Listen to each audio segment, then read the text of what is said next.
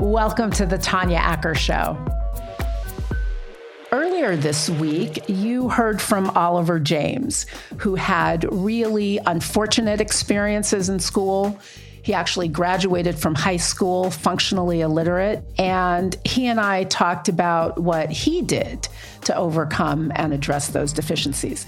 In this episode, you will hear from Janelle Wood and Shannon Hayes of Black Mothers Forum. Black Mothers Forum is moving forward with its plans, its own program for addressing what it sees as problems in the educational system. I talked to Janelle and Shannon about what that organization is doing. I'm not here to uh, endorse it and suggest that it is the right thing, and certainly not the right thing for everyone. But what I am endorsing is the notion that people who don't have special influence and who don't have access to the highest uh, levers of power and unlimited uh, bank accounts, I'm endorsing the notion that people like that can uh, really think outside of the box and come up with their own solutions for addressing really big problems. So, listen to my conversation with Janelle and Shannon. Thank you for listening and being here. Welcome to the podcast, Janelle Wood and Shannon Hayes. Janelle is the founder of Black Mothers Forum. Shannon Hayes runs operations for that nonprofit. Black Mothers Forum was founded to break the school to prison pipeline. I understand you run 10 micro schools, all of which are based in Arizona. I want to know everything about all of it. But first, welcome, ladies. Thank you for being here. Thank you so much, Tanya, for having us Thank today. you. Tell us first a little bit about why you founded this organization. I know you have a little boy. Maybe he's not so little anymore, but once upon a time he was. Uh, and he is really what motivated you. His experience is what motivated you uh, to start Black Mothers Forum. Tell us a little bit about that. Tanya, thank you so much. My experiences, I didn't realize at the time what was going on. And most Black mothers at the time, when you're going through something, when your child is being always constantly pulled aside and talked to, and you as a mother keep getting called to come to the school. At that point, I just thought it was only me and didn't think anything of it. But as I continued to grow and he continued to grow, and I continued to do different things in life, we got him on through. Thank goodness. He's graduated, married, and has a beautiful wife. That left a, a lasting impression on me. And for years, I've always been the person, I believe, to bring a voice to people who don't have a voice. And in 2014, as I was going about my daily life, I do, I'm a, actually a minister. So I do a lot of work in the community. I work with the prison community, I work with the drug community. And there was this thing that came to me where I was looking at the television and I started seeing all of these issues with our Black community and our sons.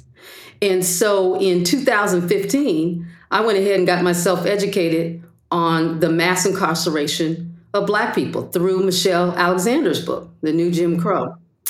And as I started to look into that and go through book studies, I started to recognize a pattern. And then I said, I have to meet with Black mothers. I have to meet with the mothers, but didn't quite know what that was, Tanya. And then in July of 2016, I decided to call a meeting with Black mothers. And before that meeting, a Black young man who was unarmed was shot and killed by an off duty officer in Tempe, Arizona. And when I finally met with these mothers on August 7, 2016, there was such an outcry. 40 Black mothers showed up, concerned about the well being of their Black sons. I was concerned because we do our best to raise up our young men to be respectful, to be productive, and yet because of the color of their skin, they are always characterized as monsters, as criminals, their behaviors demonized. And I saw that as I reflected back on my own son. And I said, we've got to do something about this. And so the mothers came together and we said, there are three urgent things that we must address.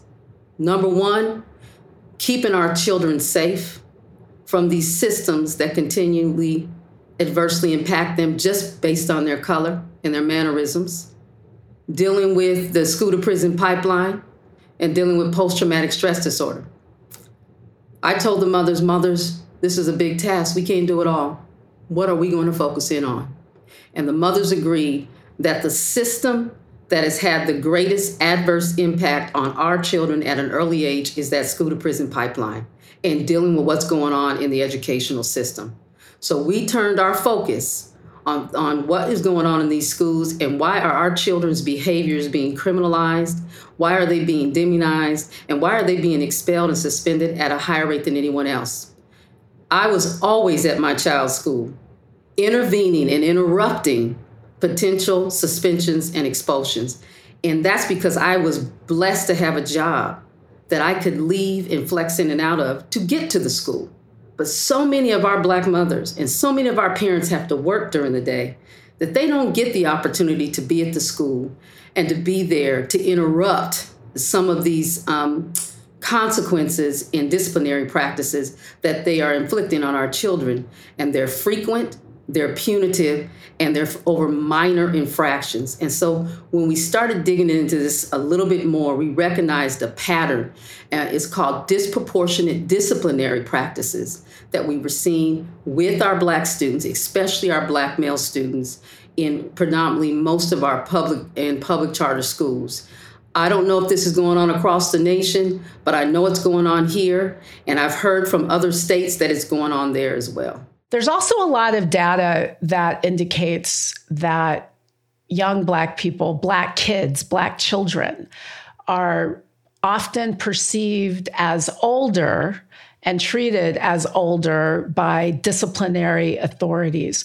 Uh, Shannon, has that been your experience? Uh, are you a mother? Do you have a child who lived through some of this in the educational system? Absolutely. Uh, my son is my oldest child. He is 31. But growing up in Arizona and going through the school system, a lot of what Janelle experienced is what I experienced with him as well. And it was that he wasn't being challenged, he wasn't being understood. And so it was constant back and forth to the schools. But what we are seeing with the families that we serve is that our Black boys, our sons, are looked at as older than what they actually are. It seems that they start to get scary to the powers that be around eight, age eight, and they're looked at as older than um, what their little bodies even show. They're just considered a threat. So that is what we're seeing. How does one go from having children in this system and you're watching this disproportionate discipline happening? How do you go from that point to, you know what? I'm going to start a micro school. And first, Janelle, explain, if you would, what is a micro school and how do these micro schools that Black Mothers Forum is operating work? So, how did we go to there?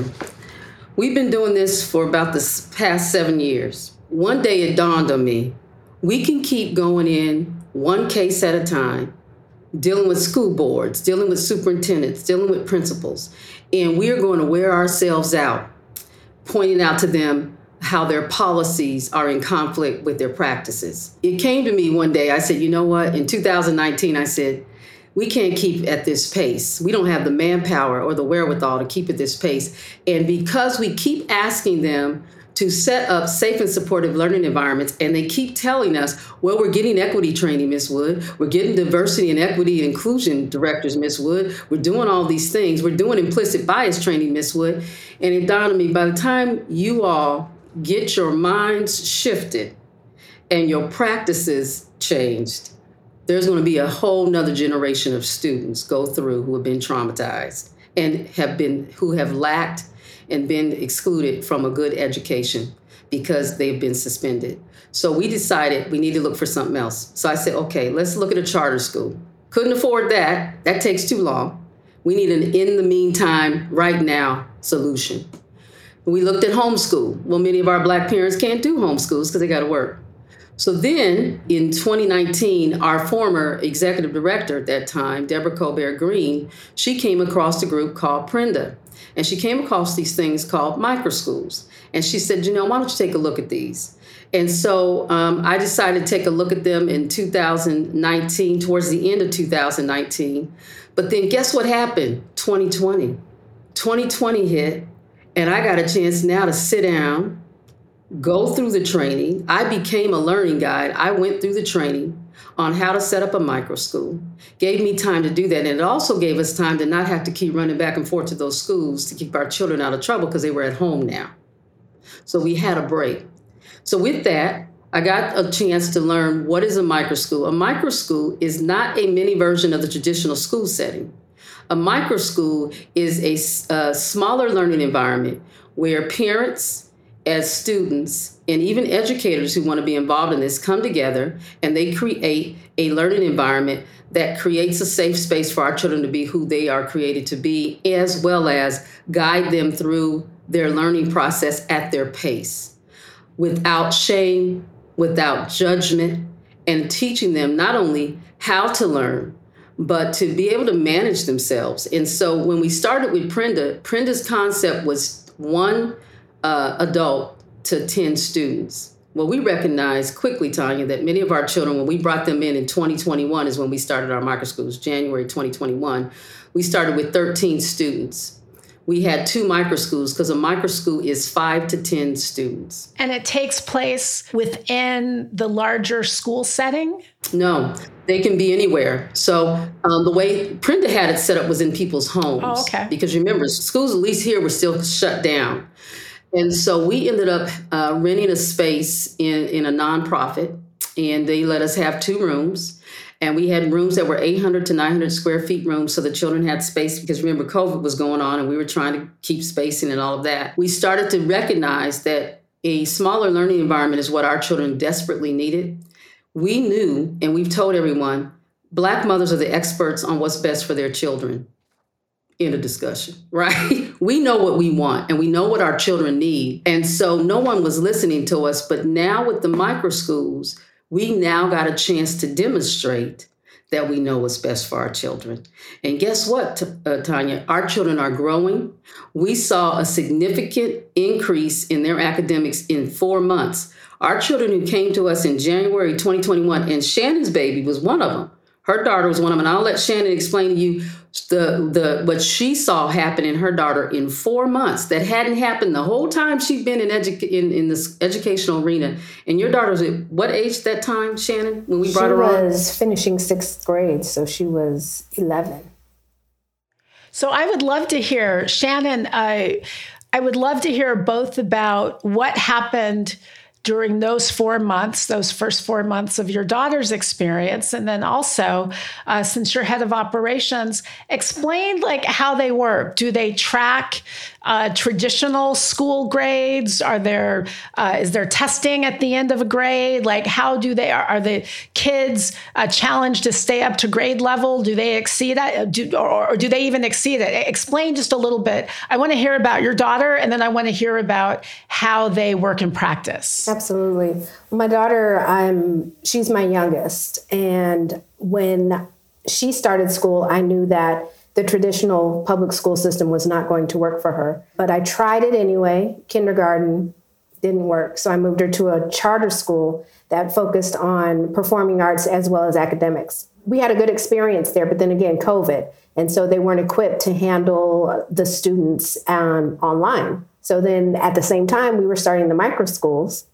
I put her in the micro school. So she was one of the first students to graduate in that first year.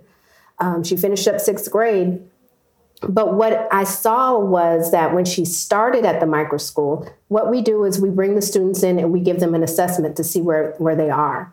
And all of our classes, our micro schools are blended.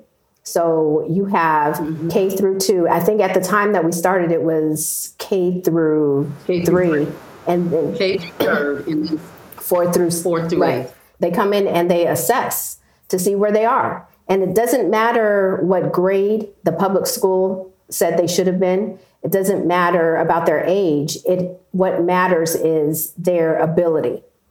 And so with with my daughter, she tested lower than I expected, um, just with the assessment. And so they were able to see where she was and build her up. within four months.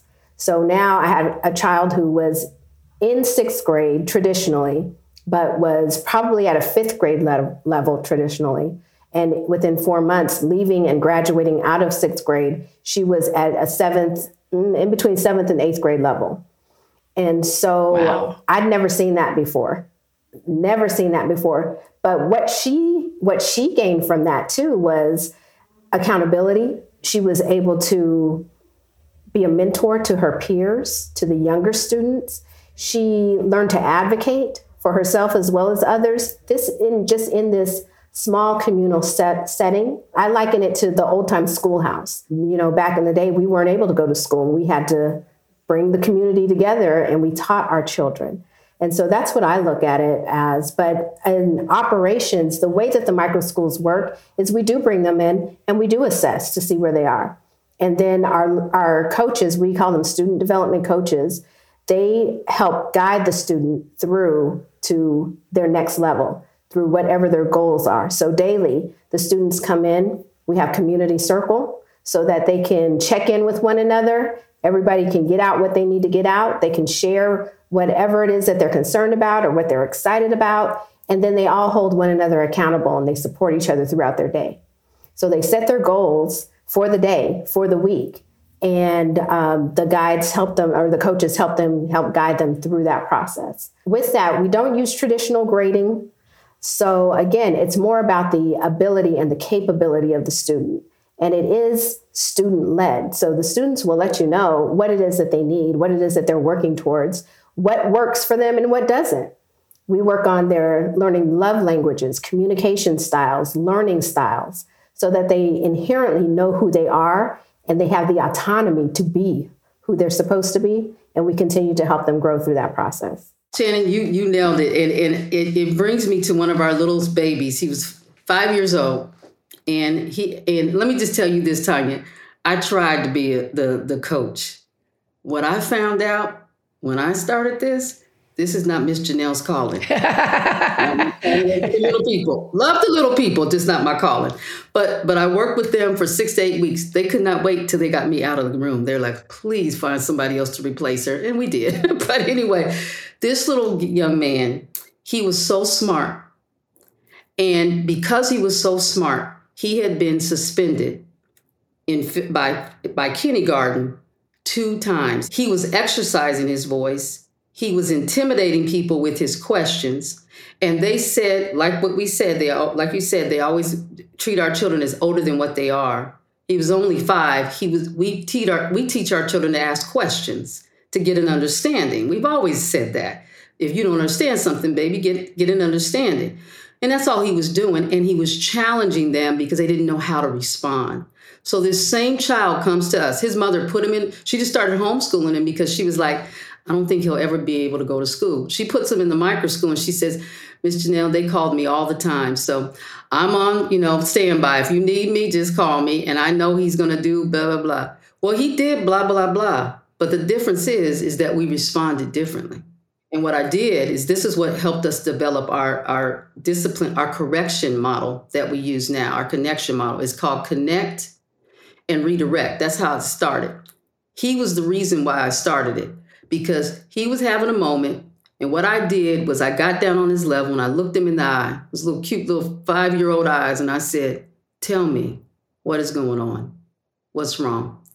And he couldn't focus. I said, I need you to look me in the eye and tell me what's going on. And you know what he told me, Tanya? Because he knows. I have too much energy and I just need to run this. he said off. that. That's what he told me. I just need to run this off. And I said, okay, so if I take you outside and we run, you gonna be all right? He said, I think so. I said, okay. So we got up and we left the room and I let him run. And he ran and ran and I, I checked in on him. I said, Are you okay? You about done? And he said, I think I got one more in me. I said, Okay, run another lap. He ran another lap. Came back in. I said, We ready to get ourselves? He said, I'm ready. He came back in. He said he was hungry, gave him a snack. And I looked him in the eye and I told him, I said, you know what? I just see that you you are such a leader and you really have it all together here. You know what you want. I said, I believe you can do anything. I believe you can even be the president of the United States if you want to. That's how smart you are. And you know what he said to me, Tanya? What? He looked me back in the eye and he said, You see that too? I love it. Our children know. And unfortunately, the system has beat that out of them, so to speak has shamed it out of them and it has made them to the point where they don't they question and doubt their true power. And the micro schools have said here you go. We're giving you back. Here's your power. This is who you really are. Here's your voice. We're going to teach you how to use it in a way that gets you where you need to be. Because we see you and that's where our children have been missing someone seeing them and we see them in the micro schools. They feel seen, they feel heard, and that's the big difference. And that makes all the difference in the world for anybody, Tanya. When someone sees you and they hear you, you can fly. That emotional connection is important, and I would imagine, especially for younger people, it uh, it's an important part of their kind of learning how to interact and engage with people in a healthy way. What about the two plus two is four. We're learning algebra, science, mm-hmm. English.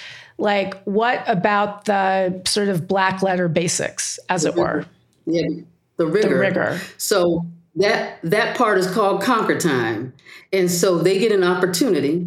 So their day is is is it, it moves, it flows. So they know their day. We start off with community circle time. This is where we check in. How you doing? How was last night? What are we going to do today? Making sure everyone gets a chance to share how we're doing so we can go on and set our goals. What are we going to do today? You got a goal. You're going to do how much math? Where are you going to be? Each child, again, personalized development. Where are they at in their, their math track? Where are they at in reading? Because reading comprehension is huge for me. I want to make sure our children can read um, above grade level. And that not only can they read above grade level, but they can comprehend what they're reading. That is our main focus. And so we track that. The curriculums that we use when the children are online, those curriculums do track where they're at in that lesson, where they're struggling. And that's where the coach comes in and they're able to then give them that additional assistance that they need because we've been seeing that you're struggling with this area. You keep going around this same mulberry bush, so something's up. And we can see that online. So the coaches have access to that. That's how they track where the child is in their development with reading, with math. They do science projects, they do STEM projects. Our children are doing, uh, so right now they're doing superheroes. So we're doing the, the black superheroes. And the black superheroes is a big deal right now because what it does is it helps them to want to be excited to read. And we all know black superheroes came into being for historical purposes there was a supernatural uh, power that was needed in that time when that hero was created. And so that gives us an opportunity to do some history with the child. Like when this was this this, this hero was created, what was going on in this time in history? Now they get to do research. They get to also recognize that black that their blackness has got power somehow. So that helps our children with that. And it also opens up a whole world of animation that they didn't even know existed because they didn't realize the only black superhero most of our children know about is Black Panther, right now, anyway.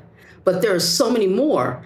And I'm learning about Bumblebee, mm-hmm. and I learned about, you know, Captain Marvel. The first Captain Marvel was a black woman. And people didn't realize it. They're like, what? And so we're all growing. And we're leading up to October because part of their um, October festivities is going to be their, their superheroes being created, their own. And they get to produce that costume and they get to share with everyone who their superhero is. So these are creative ways to get them to learn math because guess what? The superhero has to have a job. Most superheroes have jobs, right? So this superhero has a job. How are they paying their bills?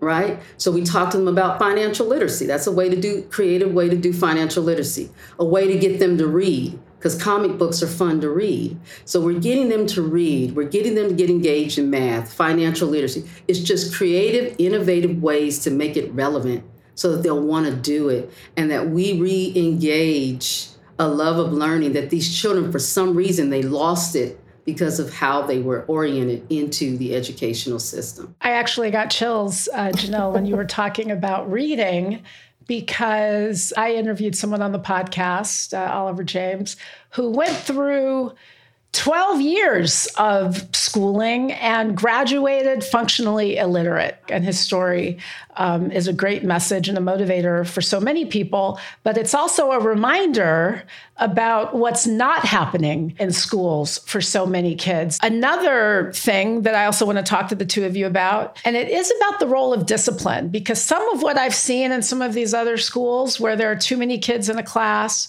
where there are teachers who uh, don't have the resources that they need, you know, and I'm not trying to lay blame with anybody. I'm just talking about what is. Uh, some of these situations are just frightening. I mean, it just, they are not environments that strike me as being very conducive to learning. Aren't there times, and I say this as both a non parent and um, someone who, like you, Janelle, working with the little ones is everybody has a gift. That's not my particular gift. God bless uh, those whose it is. But isn't there some times where you say, you know what, you don't feel like doing this now, but you just have to do it. You don't get to run around. You know, you don't get to experience this moment in the way you'd like to experience it. You just have to do X. How and when do you communicate that lesson to, um, to, to a young person? How do you discipline when it can't always just be a matter of let's have a conversation about what you're feeling? I believe that starts with, again, at the beginning of your time with that childish relationship.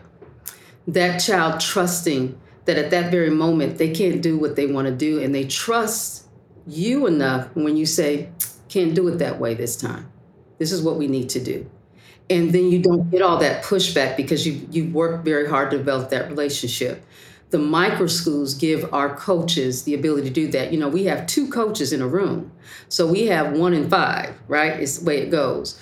And so the, that child has two adults in space that they can develop a relationship with and at any given point and when they're having a moment and they just got to get it done because you just got to get it done like during testing time during testing time you just got to get just it done. Just got to get it done. Right? Because we've developed the relationship along the way, when that adult looks that child in the eye and says, This is what we got to get done.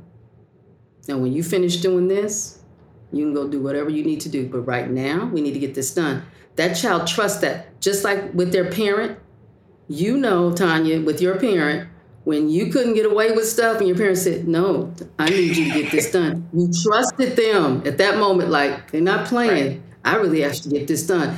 They're gonna give me wiggle room later, but right now I don't have that wiggle room. And I trust them that they are do- selling me right, and I don't get that wiggle room right now. And it's okay because I respect them and I trust them. And I believe that level of trust and respect and relationship is what is, is required to have that type of moment in the day where I look you in the eye and go, I'm not gonna be able to do that right now.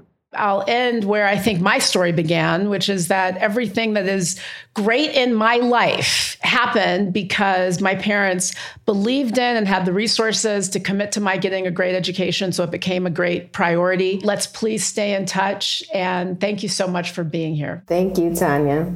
Absolutely. Thank you for doing what you do, Tanya.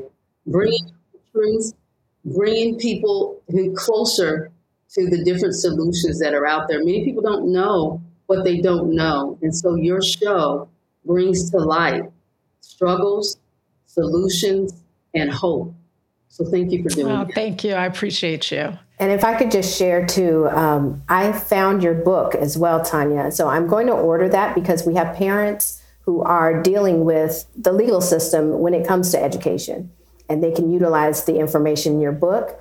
But Janelle also wrote a book, and it's called Anatomy of the Black Mother, which tells who and what Black Mothers Forum is at the heart. And so that's it, that it's really important that that people understand that the micro schools is a part of what the work that we do. It's the end product of our work, but there's so much more that we're doing in the education space and in the justice space for uh, Black and Brown families. Thank you so much for being here. Thank you. Come back soon and let's definitely stay in touch. Sounds good. Thank All you, right. Tanya. Bye.